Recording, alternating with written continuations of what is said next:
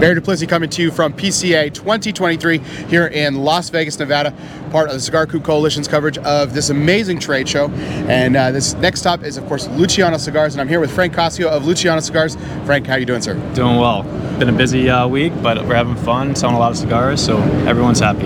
It's terrific, and it's ra- wrapping up a successful trade show, I'm sure, for you guys. And and, uh, and this year got kicked off. You know, there was a lot of changes with this company, uh, and uh, Luciano has been guiding it into a new direction. And it all started with a cigar called Foreign Affair at the top of the year, which I know you have uh, a special sentiment in your heart and know a little bit about that story. So why don't you tell us a little bit about Foreign Affair?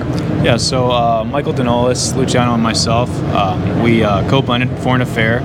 Um, we were talking in Nicaragua about how cigars bring people together from foreign countries, different age brackets, different professions, and uh, we wanted to make a blend that followed that story.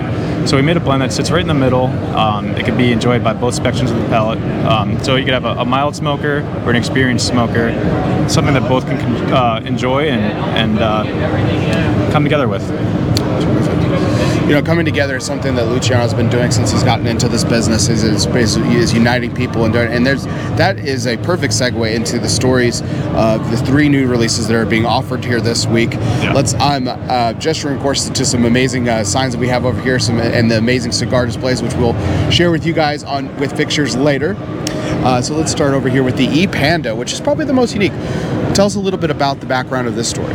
Yeah, so Panda, he went to Nicaragua. Um, he always his dream was to blend his own cigar and have his own brand. He uh, linked up with Luciano and uh, he studied for him for a couple years, and he uh, he he wanted to hit the China Chinese market. He created a cigar that's a little different than the usual uh, Luciano cigars. Most Luciano cigars are medium, medium plus. This one's more of a mild uh, cigar that can be enjoyed by a newbie, or and it still has flavor to be enjoyed with a experienced smoker. Now, something that uh, I would not say is for the experienced smoker. It's a it is an immaculate experiment. It's something beautiful, the eye to behold. Uh, is uh, the Delay, which uh, is got some pretty interesting. Has a pretty interesting story behind it. Yeah, I can't put those cigars down. So Delay is uh, a German distribution company for us. Uh, they distribute all our products, and his dream was to have his products distributed in the United States. So Luciano and him partnered up. We're distributing his products in the United States. They also made a blend together called Delay Nicaragua, which is fantastic. I, I, honestly can't stop smoking that cigar. And the Istanbul is a very interesting cigar. It has Turkish tobacco, Pennsylvania tobacco, so it's a very unique but delicious cigar.